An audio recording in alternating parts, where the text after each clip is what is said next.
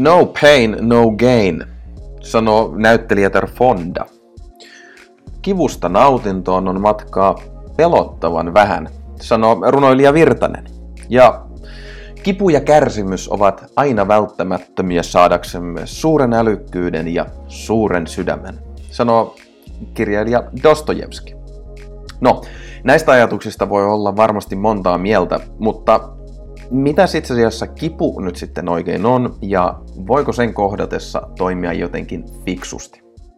Hei ja tervetuloa Voimafilosofi-podcastin jakson numero yhdeksän pariin. Mä olen Jonne Kytölä, valmentaja, elämäntapa voimailija ja toisinaan alaselkäkivuista kärsivä kaveri. Ja mua kiinnostaa voimailu, terveys, hyvinvointi ja se, että mitäs me ihmiset oikein tehdään, koetaan ja ajatellaan näiden asioiden parissa. Viimeksi meillä oli aiheena liikunnan ja syömisen perusedellytykset ja pohdittiin sitä, käytiin läpi sitä, että miten liikuntaharrastuksen tai treenin tulisi olla aina realistista, nautinnollista ja joustavaa ja miten sitten syömishommissa pitäisi aina pitää huoli siitä, että kyseessä on riittävän tarkka, riittävän joustava ja siten säännöllinen tapa syödä ja nauttia ruuasta. Mutta tämän päivän aihe on kipu. Kipu on arkielämässä ja liikunnassa tosi kiperä aihe, koska meillä kaikilla on jonkinlaisia kokemuksia ja siten näkemyksiä ja mielipiteitä siitä, että mitä kipu on ja miten sen kanssa pitäisi toimia. Ja toki sitten tästä voimafilosofi-podcastin kontekstissa, niin kipu tulee usein sitten sen realistisen, nautinnollisen ja joustavan tekemisen tielle, ja se ei ole hyvä asia. Ja siihen liittyen tässä jaksossa onkin nyt piilevä pointti, joka lainaa tuolta jaksosta seitsemän liikuntasuositusten parista ja siellä puhutusta terveyden määritelmästä. Siellä terveys määriteltiin niin, että se on kyky sopeutua ja pärjätä sosiaalisten, fyysisten ja emotionaalisten haasteiden kanssa. Eli avaimena on se, että sä oikeasti, kun sä kohtaa jotain uusia haastavia juttuja, niin sä pystyt sopeutumaan niihin ja sä pystyt ratkaisemaan vastaan tulevia ongelmia tehokkaasti. Ei tarvi olla joku terveyden perikuva, joka edustaa jotain suuremmoista ideaalia, vaan se, että sä pystyt ottamaan aina seuraava askeleen eteenpäin. Ja tämän jakson tavoitteena onkin se, että sit kun sä oot kuullut vähän, että mistä tänään höpötellään, niin sä pystyisit ymmärtämään omaa kipuasi piirun verran paremmin ja että sä pystyisit sit ottamaan vähän tyynemmällä asenteella sen vastaan, kun kipua nyt meidän elämiimme aina tavalla tai toisella sitten tulee vieraaksi. Se, miten me lähdetään tähän liikenteeseen on, että napataan kunnon sivu lääkäri ja voimanostaja Austin Barakin artikkelista nimeltään Pain in Training, What Do? Baraki on Barbell Medicine-nimisen jenkkiläisen tämmöisen valmennus toimijan yksi päähahmoista ja he yhdessä yrittävät ratkaista sitä, miten treenin saisi ajankohtaista lääketieteellistä tietoa sovitettua. Ja nämä kysymykset kivusta on erittäin ajankohtaisia ja niissä on aika paljon tapahtumassa muutosta sen suhteen, että miten tieteessä ja sitä myötä sitten lääketieteessä ja hoidoissa ylipäänsä lääkärin kanssa kun istut alas, että mitä siellä kivusta ajatellaan. Se ei kuitenkaan tarkoita, että kaikki olisi ihan ajan tasalla. Oltiin sitten hoitohenkilökuntaa tai mun kaltainen niin liikuntalan ammattilainen tai sitten ihan perus kadun tallaaja. Joten tässä ensimmäisessä jaksossa kivusta, koska siihen palataan myös seuraavassa jaksossa, niin nyt käydään vaan läpi sitä, että mitä se kipu on, miten sitä voi ajatella. Ja klassisestihan monet ajattelee, itsekin olen ajatellut ja huomaan, että alan myös ajatella näin tietynlaisissa tilanteissa, kun kipua tulee. Että kipu on merkki jonkinlaisesta kehon osien kulumisesta tai vauriosta. Eli ekaksi tässä on taustalla se ajatus, että keho on jonkinlainen juttu, joka kuluu. Siellä on osia, jotka kuluu. Ja sitten kun se kuluu tarpeeksi, syntyy kipua, ja tästä seuraa sitten se, että jos sä koet kipua, niin se on merkki siitä, että jotain on oikeasti kulunut, jo, vaurio on tapahtunut. Ja tämä on sinänsä ihan looginen ajatus, mutta valitettavasti se ei pidä paikkansa. Kipu on aika paljon monimutkaisempi juttu ja ihan tuossa perusajatuskulussa ei edes oteta huomioon sitä, että meidän kehot sopeutuu. Paljon on esimerkiksi tehty tutkimuksia siitä, että miten äh, ruhoilla, eli siis kuolleilla eläinten vartaloilla tehdyt kulumatestit ja muut, että siinä aletaan niveltä liikutella hirveitä määriä, niin mitä siitä seuraa? Mutta siinä on se, se iso ero, että nämä otukset eivät olleet elossa. Ja koska me ollaan elossa, meidän kehot sopeutuu, muuttuu ärsykkeen mukaan, niin se muuttaa tämän koko pelin fysiologisella tasolla. Mutta se ei ole ainoa juttu, mitä me lähdetään tänään ihmettelemään. Eli kipu on monimutkaista. Ja sen sijaan, että kipu olisi jonkinlainen merkki siitä, että nyt on tapahtunut vaurio, niin ennemminkin se on aivojen signaali siitä, että nyt on uhkaava tilanne. Nyt on uhkaava tilanne ja nyt tarvittaisiin suojaa ja turvaa siltä, mikä ikinä nyt sitä kipua aiheuttaakaan. Ja tämä on osittain myös mielenkiintoinen juttu sen takia, että vaikka pääsääntöisesti voidaan ajatella fyysistä kipua, niin tähän liittyy myös henkinen kipu, ma- mahdollinen niin suru, pelko, ahdistus. Ja se on mielenkiintoista siksi, että ne samat aivoalueet, jotka aktivoituu fyysisen kivun kokemuksen yhteydessä ja erityisesti sen lievittämisen yhteydessä, ne on samoja alueita, jotka aktivoituu myös näiden vähän abstraktimpien kivun kokemusten kanssa. Ja tästä syystä kipulääkkeet ja kipua lievittävät aineet, puhuttiin sitten buranasta tai vaikka vähän rajummin heroiinista, niin nämä on sellaisia aineita, jotka saa kehon opiaattijärjestelmät esimerkiksi toimimaan ja siten lievittämään kipua. No joo, se on tällainen sivupolku. Kun puhutaan sitten kivun hahmottamisesta, niin nykyään on yleistynyt sellainen ajatusmalli, jossa yhdistetään biologiset, psyykkiset ja sosiaaliset seikat.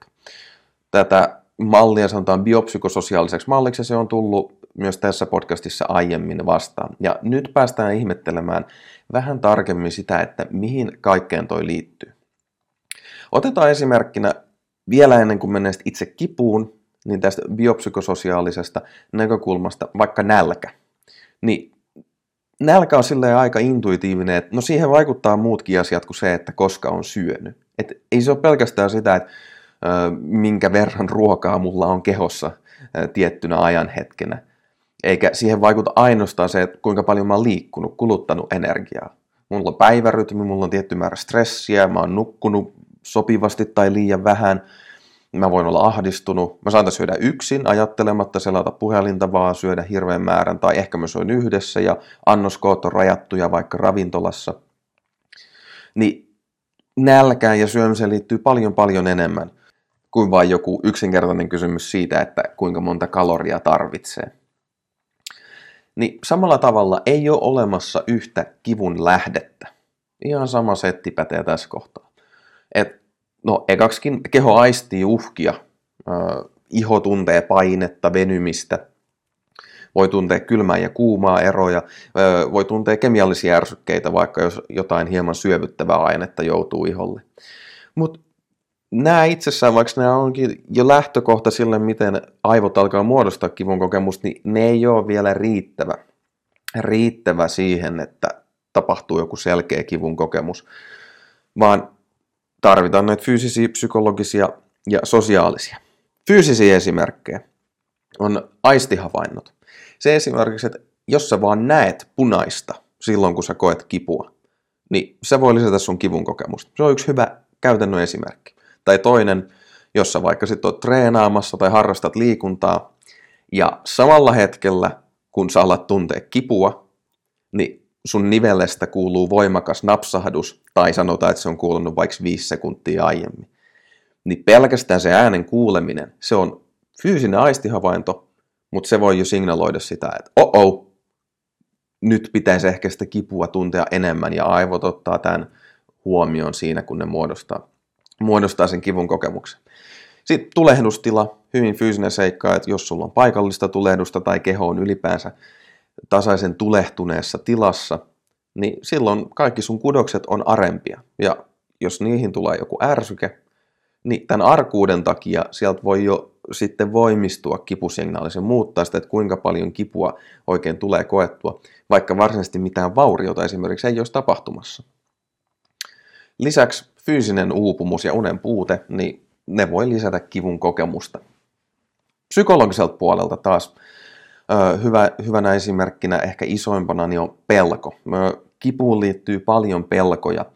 Ja se, että jos yksinkertaisesti tilanne on pelottava, niin silloin keho tuntee kipua enemmän, koska pelon tunne on meissä hyvin, hyvin syvällä oleva tärkeä signaali siitä, että nyt tilanne on jollain tavalla vaarallinen, että nyt minulle tai mulle tärkeille asioille on edessä jonkinlainen uhka, vaaratilanne, ja se pitäisi pystyä jotenkin handlaamaan.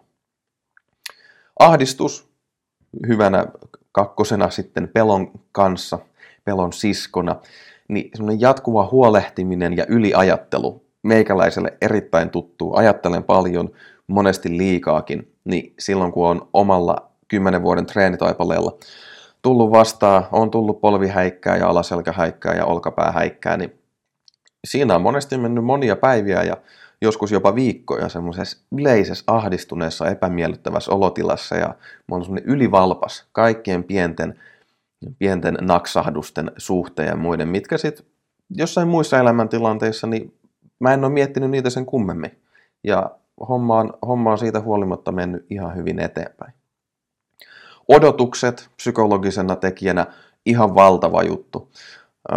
Tästä voisi puhua enemmänkin, kun puhutaan yleisesti terveydestä, mielenterveysasioista, että sillä, että jos sulla on suuret odotukset ja tapahtuu jotain, mikä ei vastaa niitä odotuksia, tai jos sulla on neutraalit odotukset ja tapahtuu jotain, mikä on aivan pohjanoteeraus, niin silloin valtava merkitys omalle mielenterveydelle, koska aivot yrittää koko ajan miettiä, että minkälainen ympäristö on, ja jos sieltä tuleekin signaali, että se on tosi erilainen kuin sä oletit, niin se, on, se voi olla merkki siitä, että sun pitää päivittää sun maailmankuvaa ja käsitystä maailmasta valtavalla vauhdilla. Ja se on aina, se on aina kuluttavaa. Niin samalla tavalla kivun kanssa. Jos tapahtuu joku äkillinen muutos, niin se on kropalle uhkaavaa, se on sulle kokonaisena organismina mahdollisesti uhkaavaa ja sen kanssa pitää olla skarppina. No, kipu, se on erittäin hyvä tapa pitää huolta siitä, että sä sit olet skarppi. Esimerkkinä vaikka jos sä tietämättäs, sanotaan, että se on vähän hassua, että miten näin pääsisi tietämättä tämmöiseen tilanteeseen, mutta tilanne, jossa sä pidät aluksi kättä plus yksi asteisessa vedessä, todella kylmässä vedessä, ja sit sä välittömästi siirrät kätes plus 40 asteiseen veteen. Niin tämä ei sinänsä ole vaarallista. Noi lämpötilat on semmoisia, että me, meidän kroppa hallitsee kyllä tuommoisen lämpötilan muutoksen vaurioitumatta ihan hyvin. Mutta se on niin äkillinen muutos, että luultavasti sun reaktio, että ai hitto, tää on kuumaa, polttaa, mutta sitten käsi tottuu ja sitten huomataankin, että tilanne on fine. Ja mitä näihin muutoksen äkillisyyteen liittyy se odotuksia, että mikä on kivuliasta, niin näihin sitten pitkällä aikavälillä, kun toki kehossa tapahtuu myös kulumista. Ja esimerkiksi kun ollaan päälle keski-ikäisiä sitten, niin silloin vaikka itse kunkin alaselästä löytyy jos jonkinlaista kulmaa ja pullistumaa. Ja jos ajattelee sillä tavalla, että se kulma tai pullistuma on se kivun lähde, niin sit jos sä meet lääkärille, sulla on alaselkäkipuja ja sit sä saat semmoisen kuvantamistuloksen, niin sit sä ajattelet, että no voi hitto, tää on nyt se kivun lähde. Mutta toi ei välttämättä pidä paikkansa, koska jos se nyt väärin muista, niin se on 80 tai 90 prosenttia ihmisistä, joilla on kulumaa ja muuta häikkää alaselässä, niin heillä ei kuitenkaan ole kivun kokemuksia. Joten se on jo suora esimerkki siitä, että se mitä sun pääsisällä tapahtuu, sillä on valtava merkitys siihen, että miten sä koet kivun. Sitten aiemmat kokemukset, eli ennenkin on käynyt näin ja se oli, no esimerkiksi kauheata. Mulla omalla kohdalla on hyvä, hyvä esimerkki siitä, että mä oon semmosessa selän venytyspöydässä, siinä nilkat niin kuin lukitaan ja tota, semmoisiin telineeseen ja sitten pystytään roikkumaan pää ylös alas ja sen on tarkoitus rentouttaa selkää. No, mun oma kokemus on se, että mä oon kaksi kertaa sitä käyttänyt ja mä oon kummallakin kerralla saanut aivan jäätävän noidan nuolen. Niin tässä tapauksessa, koska se ei mun elämää merkittävästi rajoita, jos mä en enää käytä tämmöistä inversiopöytää, niin mä oon tehnyt sen päätöksen, että mä en sitä sitten enää käytä. Ei se ole niin tärkeä osa mun elämää. Se oli ennemmin kuriositeetti. Mutta iso juttu onkin sitten se, että alaksä välttää sellaisia aktiviteetteja, joista sä nautit ja jotka on sulle tärkeitä. Jos näin käy, niin silloin esimerkiksi näiden omien aiempien kokemuksien miettiminen ja kyseenalaistaminen voisi olla ihan hyvä veto. Sitten psykologinen stressi. Niin yksinkertaisesti, jos sulla on ihan hirveästi ongelmia käsillä, tuntuu siltä, että nyt on pakka meinaa, pakka meinaa hajota, niin keholle on aika luontevaa heittää sit kivun kokemus vähän herkemmin päälle, koska jos tulee lisää ratkaistavia ongelmia, niin ne voi oikeasti alkaa sitten pikkuhiljaa olla oman kantokyvyn rajoilla, oman sietokyvyn rajoilla.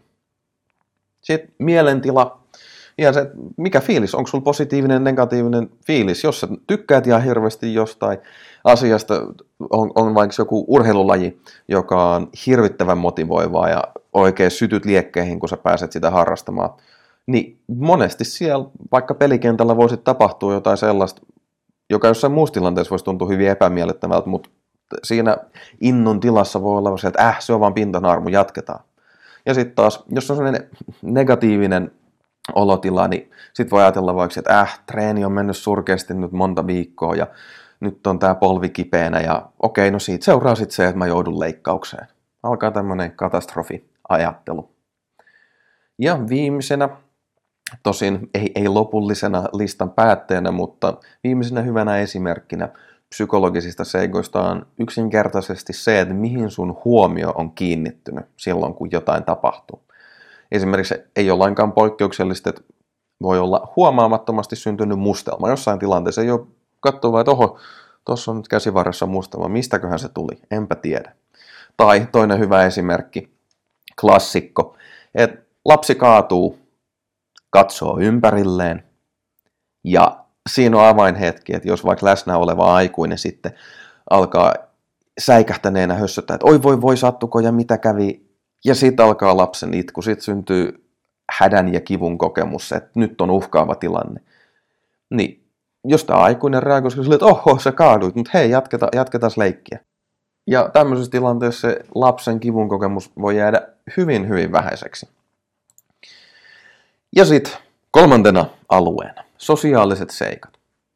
Esimerkiksi muiden reaktiot. Hyviä esimerkkejä on tällaiset niin sanotut gym fails videot, jossa monesti tapahtuu loukkaantumisia, kun ihmiset tekee jotain joskus ihan vaan järkevästi su- suunniteltua, mutta vaarallista esimerkiksi yrittää ennätysnostoja tai sitten tekee vain jotain oikeasti aika huonosti harkittua. Ja sitten kun tämmöisiä juttuja tapahtuu, niin vaikka sitten se, miten se sosiaalisen median yleisö reagoi tähän. Ja jos sä vaikka itse katsot semmoista videota, niin minkälaisia ajatuksia se sussa herättää. Jos näkee esimerkiksi tämmöisiä videoita, jossa pilkataan ihmisiä, jotka ö, tekee maastavetoja aika pyöreällä selällä. Ja sitten siellä puhutaan, että no niin, tässä ollaan Snap Cityin matkalla. Et kohta, kohta alaselkä paukahtaa ja välilevyt räjähtää selästä pihalle ja muuta vastaavaa, niin nämä on omia luomaan semmoista sosiaalista kontekstia, jossa se ajatus siitä, että tietynlaiset liikuntamuodot tai tietyllä tavalla tehdyt harjoitteet, vaikka jotenkin vaarallisia, haitallisia, ja niistä tulee seuraamaan kipua. Tämä ei välttämättä pidä paikkaansa. Ja siitä kohta vähän lisää, mutta käydään ekaksi nämä sosiaaliset seikat loppuun. Sitten tiedot muiden kokemuksista. Ootko esimerkiksi itse ajatellut näin tai kohdannut jonkun tyypin, joka sanoo vaikka, että joo, että mulla on, mulla on huonot polvet ja meillä on suvussa aina ollut huonot polvet. Että joo, että pitää sen takia välttää niin kuin pyöräilyä ja juoksua liikaa. Niin tämä on esimerkki siitä, että sä elät jonkinlaisessa sosiaalisessa piirissä, siellä ajatellaan tietyllä tavalla kivusta, siitä miten keho toimii, ja siitä voi seurata se, että sä alat välttää joitain asioita. Ja jos sä mietit, sä oot 25 vuotta, 30 vuotta, 50 vuotta ajatellut, enemmän tai vähemmän niin kuin joka viikko tai joka päivä sitä, että osa sun identiteettiä on se, että sä oot ihminen, joka kuuluu sukuun, jossa on huonot polvet. Niin sit jos sun polville käy jotain, niin hyvin todennäköisesti sä pidät sitä paljon uhkaavampana merkkinä siitä, että nyt on pielessä, nyt ne huonot polvet, nyt ne tapahtuu, mitä ikinä se tarkoittaakaan, ja siitä tulee seuraamaan jotain tosi kurjaa. Ja kivun kokemus nousee. Vaihtoehtoisesti, jos sosiaalinen ympäristö on tosi kannustava ja rohkaisee liikkumaan, olemaan aktiivinen, rohkaisee tekemään sen järkevällä tavalla, ja sitten kuulee vaikka tapauksista, että joo, se tyyppi siis se oli polven tähystyksessä, kuntoutti polvensa 12 viikossa ja sitten se teki pikajuoksuennätyksen tai vaikka kyykkyennätyksen, niin se rohkaisee aivan erilaiseen toimintaan ja sitä kautta se muuttaa sitä, että miten sä koet kipua. Viimeisenä sitten taas ympäristön vaikutus. Ja tähän vaikuttaa esimerkiksi se, että onko ympäristö ennakoitava. Kuntosalilla tehdään paljon semmoisia asioita, jotka on hyvin epämiellyttäviä ja jossain toisenlaisessa tilanteessa ne voisi olla ihan aidosti kivuliaita, pelottavia tuntemuksia. Jos esimerkiksi jostain syystä sun jaloissa alkaisi tuntua samalta kuin vaikka pitkän jalkatreenin jälkeen, niin keholle se olisi valtava hätäsignaali. Mutta kun sä oot mennyt itse määrätietoisesti sinne tekemään sen, niin ei se tunnu samalla tavalla kivulta, vaikka se hyvin epämukavaa voikin olla joku rankka jalkatreeni. Sitten taas urheilukentällä vauhdikkaan liikunnan parissa ihmisten odotukset on aivan erilaiset sen suhteen, mitä saattaa tapahtua, kuin vaikka omassa olohuoneessa. Et jos sä olohuoneessa liikkuessa yhtäkkiä niksautat polves samalla tavalla kuin, tai samalla voimakkuudella kuin voisi tapahtua urheilukentällä, niin siellä urheilukentällä se voi olla vaan ihan normipäivä, eikä sitä jäädä miettimään sen kummemmin, mutta olohuoneessa se tuntuu hyvin yllättävältä ja uhkaavalta. Ja nämä kaikki yhdessä muodostaa sitten sen kivun kokemuksen. Ja tästä kokemuksesta seuraa aina sitten jonkinlaista toimintaa tai passiivisuutta. Sitä, että sä et tee jotain. Me tullaan ensi jaksossa käymään käsiksi siihen, että mitä se toiminta ja passiivisuus sitten voisi pitää sisällään. Mutta tänään ei mennä vielä sinne. Kun otetaan huomioon nämä kaikki muuttujat, toi valtava lista erilaisia asioita, niin viimeistä siinä kohtaa pitäisi alkaa hahmottua se, että kivun voimakkuus ei kerro suoraan sitä, että kuinka vakava tilanne oikeasti kyseessä on, vaan se kertoo siitä, että kuinka uhkaava sulle kipua kokiessa se tilanne on ottaen huomioon sen, että sä oot monimutkainen, kehollinen, tunteita kokeva, ajatteleva olento. Ja se, että koska kivussa on nämä fyysiset, psyykkiset ja sosiaaliset elementit, niin hyvin erilaiset kokemukset voi olla eri tasoisia sen kivun kokemuksen puolesta erilaiselle ihmiselle. Esimerkiksi sanotaan, että sulla tulee etusormeen viiltohaava. Miten sä itse reagoisit? Miten sä luulet, kuinka, kuinka paljon kipua sä kokisit? Olisiko se kuinka uhkaavaa sulle? No, kuvitellaan vaikka, että sä oot jenkkifutispelaaja. Jostain syystä sulle tulee viiltohaava kesken ottelun. Se ei välttämättä tunnu just missään. Sulla on kehossa on aggressiivinen adrenaliini päällä. Se on merkityksellinen ottelu, joka olisi siisti voittaa. Ja pieni viiltohaava ei sua kiinnosta laisinkaan. No, entä luokanopettaja? No kyllä se vähän ärsyttää, että on viiltohaava, mutta ei se nyt välttämättä kuitenkaan pääsääntöisesti siihen työn tekemiseen vaikka vaikuta niin hirveästi. No, entä sitten konserttiviulisti? Pieni viiltohaava etusormessa, niin siihen kätkeytyy niin paljon uhkaavaa merkitystä, että hitto, mulla on konsertti tänä iltana, mä en pysty soittamaan. Sinne on tulossa 5000 ihmistä, on koko orkesteri ja koko promootiojärjestelmä ja kaikki ihmiset, jotka luottaa muuhun ja mä en pysty suoriutumaan tästä. Niin kaikki toi on siellä päässä jo valmiina, kun se viilto tapahtuu ja kun se kivun kokemus iskee päälle, niin se on luultavasti tälle henkilölle huomattavasti voimakkaampi kuin sille innokkaalle ja hiestä ähkivälle jenkkifutispelaajalle. No, jätetään tässä kohtaa nyt konserttiviulistit ja luokaopettajat taakse ja puhutaan vielä vähän tarkemmin siitä, että miten kipu voimailussa ja liikunnassa oikein ilmenee. Niin ekaksikin se, että jos kipu on sitten näin monimutkainen ilmiö, niin voiko sitten ylipäätänsä edes sanoa, että esim. joku suoritustekniikka vaikka aiheuttaa kipua ja että se on väärä tai huono? Ja mä nostan tämän esiin, koska kuntosalimaailmassa, treenimaailmassa on valtavasti uskomuksia, valtavasti ajatuksia siitä, että no, vältä syviä kyykkyjä, jos sun polvet on kipeät tai jos sulla on huonot polvet, tai Vältä maastavetoja, jos sun alaselkä on kipeä. Tai jos sulla on vaikka todettu alasel- alaselässä välilevyn pullistuma. Tai vaikka, että selkä ei saa ikinä pyöristyä nostaessa painoa, koska sit tulee kipu, sit jotain menee rikki. Ja sen takia älä ikinä tee maastavetoja ilman, että sulla on joku supervalmentaja valvomassa sua jatkuvasti. No, tosiasiassa ei ole olemassa varsinaisesti mitään väärää tekniikkaa. On liiallista kuormitusta, liian nopeasti ja arvaamatta. Ja tähän voidaan ottaa, näihin seikkoihin voidaan ottaa se vähän niin kuin laajempi, pidempiaikainen näkökulma tai sitten hyvin lyhyessä ajassa tapahtuva vammautuminen ja kivun kokemus. Pitkällä aikavälillä rasitusvamma. Se syntyy, kun kuormitus tulee viikkojen tai kuukausien aikana liikaa. Sä yksinkertaisesti teet jotain toistuvaa juttua liikaa, enemmän kuin mihin sä ehdit sopeutua, tai enemmän kuin mikä sit sun joidenkin kehonkudosten absoluuttinen kyky vaan sietää jotain ärsykettä on. Ja tyypillisesti tämä antaa sitten jo vaikka kivun muodossa merkkejä siitä, että joku alkaa pikkasen sattuu, sit vähän enemmän ja sit vähän enemmän, ja tämä prosessi vie aikaa. Niin tässä se ärsykkeen ja kuormituksen kasvaminen on liian nopeaa tai liiallista, mutta se tapahtuu hyvin pitkällä aikavälillä. Sitten taas akuutisti, kun tapahtuu jotain hyvin yllättävää, niin silloin samalla tavalla kuorma kasvaa yhtäkkiä nopeasti ja arvaamatta. Esimerkiksi urheilukentällä nopea suunnanvaihdos ja sitten tuleekin toinen tyyppi taklaa sua tai jotain muuta, polvi nitkahtaa. Niin siinä törmäysvoimat on valtavia, moninkertaisia verrattuna omaan kehonpainoon esimerkiksi. Ja silloin helposti jonkun kudoksen kantokyky ylittyy.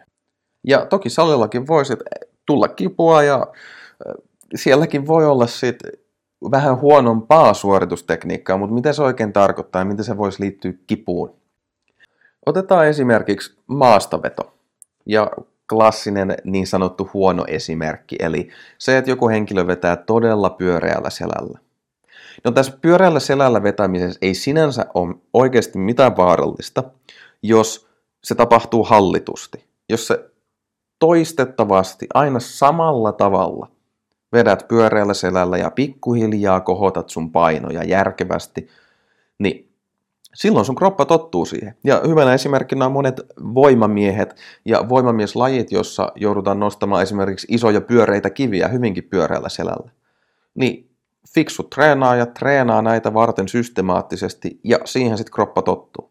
Mutta avain onkin sitten se, että jos sä oot huolimaton ja se tekniikka muuttuu joka toiston välillä, ja vaikka kun sä lähdet nostaa sitä painoa lattiasta ja sen toiston aikana tapahtuu sellaisia muutoksia, joita sä et osaa hallita, niin silloinhan ehdot sille, että tapahtuu jokin äkillinen kuormituksen kasvu ja suunnan muutos siinä vaikka, että selkä on menossa toiseen suuntaan, sit sä et enää pysty hallitsemaan sitä, sit se menee äkkiä toiseen suuntaan, niin siinä kohtaa voi tapahtua vammautuminen ja kivun kokemus. Mutta pointti ei ole se, että joku tietty tekniikka on huono, vaan se, että sä et pysty toistamaan ja sopeutumaan siihen. Ja loppuviimeksi, kun mietitään liikuntaa, treenaamista ja kipua, niin voidaan katsoa tilastoja. Katsotaan tilastoja liikkumattomuudesta, siitä mitä siitä seuraa. Voidaan katsoa tilastoja siitä, että mitä esimerkiksi alaselkäkivut aiheuttaa. Se on suurin poissaolopäivien aiheuttaja esimerkiksi töissä. Niin, kun mietitään näitä juttuja, niin hahmottuu aika nopeasti, että on superhaitallista kertoa ihmisille tai sulle itsellesi, jos sä ajattelet, että joku tietty liikuntamuoto tai joku suoritustekniikka olisi huono asia. Ja tämä voi näkyä siinä ajattelussa, esimerkiksi tollaisella tekniikalla sä hajotat itsestään. Jos sä teet noin, niin sulla on pian selkämäsänä. Koska Tästä seuraa tarpeetonta ja haitallista ylivalppautta ja varovaisuutta liikunnan ja aktiivisen elämän parissa. Ja kun muistetaan, mikä se terveyden määritelmä oli, se oli se, että sä pystyt itse sopeutumaan, itse tekemään kohtaamaan haasteita. Niin jos perusteetta lähdetään pelottelemaan ja suhtautumaan kivun kokemukseen esimerkiksi semmoisena, että se on suuren vaaran paikka joka kerta, kun se tapahtuu, niin silloin tullaan oikeasti haittaamaan sitä, että ihmiset liikkuis enemmän, nauttis omista kehoistaan ja onnistuisi hallitsemaan kipua menestyksekkäästi. No, se oli semmonen urakka. Tällä hetkellä näyttää, että tästä on tulossa pisin podcast tähän astisessa Voimafilosofi-podcastin historiassa. Summataan. Kipu on ihan hemmetin monimutkaista ja se ei ole suora merkki siitä, että on tapahtunut joku vaurio, vaan se on ensisijaisesti merkki siitä, että nyt on käsillä uhkaava tilanne. Ja tämä uhan kokemus syntyy siitä, että on valtava määrä erilaisia palasia, fyysisiä, biologisia, psykologisia ja sosiaalisia, jotka aivot yhdistää sit kivun kokemukseksi. Ja kivun ei tarvitse olla syy vetäytyä, tulla passiiviseksi, jotenkin toimintaa vältteleväksi ja varovaiseksi, vaan se on ihan normaali inhimillinen kokemus ja sitä ei sellaisena tarvitse pelätä. Et toivon mukaan pystyt nyt tämän kuulemasperusteella pikkasen hivuttamaan omaa ajattelua kivusta niin vähän tyynempään suuntaan ja sitä kautta ehkä pystyt vähän tarkemmin kuuntelemaan, että jos kipu tulee, että mitä se kipu sulle nyt kertoo, mistä kaikesta se koostuu se sun kivun kokemus. Ja sen perusteella sit voit alkaa miettiä, että no mikä se olisi järkevä tapa toimia seuraavaksi. Kiitos kuuntelusta. Jos sä tykkäsit tästä aiheesta, niin mä rohkaisen tykkäämään, kommentoimaan ja jakamaan, tai sitten laittamaan mulle henkilökohtaista viestiä. Mä jotenkin dikkaan tästä aiheesta aivan valtavasti, joten kaikenlaiset keskustelut tästä on tervetulleita. Ensi kerralla on vuorossa, nyt kun tiedetään mitä kipu on, niin se, että mitä sitten kivun kanssa pitäisi tehdä. Puhutaan vähän enemmän tuolla liikunnan ja treenin kontekstissa siitä, että no jos sattuu, niin mitä oikein voisi alkaa tekemään, miten se kipu pitäisi kohdata. Mutta ei tästä sen enempää. Se tältä erää. Kuulemiin.